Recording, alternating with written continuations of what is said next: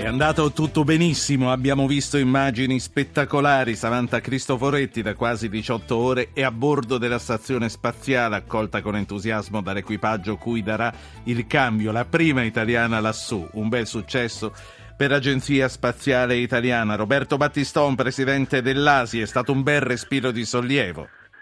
Buonasera, è stata Buonasera una a lei. di gioia pura. Allora, lei che è il presidente dell'ASI, vorrei vivere la, la sua gioia con lei. Eh, dove si trovava ieri sera, con chi era e che cosa, come l'ha provata questa gioia pura?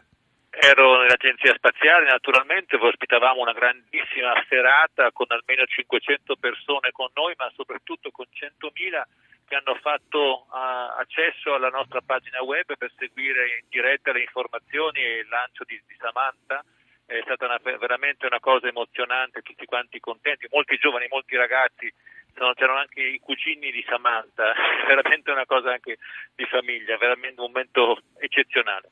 Ora che cosa succederà? Come sarà la quotidianità passato l'entusiasmo dei primi momenti, sia lassù che qua giù? Beh, in questo momento Samantha sta riposando, oggi è la giornata di inserimento nella, nella, nella routine della stazione e dopo lo stress del lancio ha preso un, un giorno, diciamo così, di inserimento e di riposo e dopodiché incominceranno gli esperimenti, le attività sperimentali, sia quelle che sono sulla stazione spaziale con i laboratori preesistenti, sia quelli che riguardano i particolari studi che vengono fatti proprio direttamente da Samantha nel suo nella serie di esperimenti che si è portata a bordo.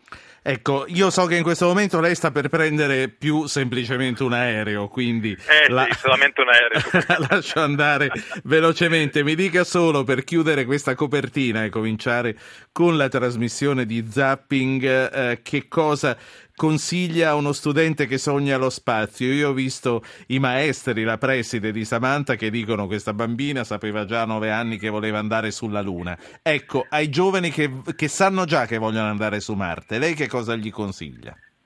Di studiare, di fare un mestiere che gli piace, che gli entusiasmi e alla prima opportunità di presentarsi a un concorso per selezione di astronauti. Prima o poi ce ne sarà uno, ma cerchiamo persone motivate, competenti e capaci di impegnarsi per raggiungere obiettivi difficili.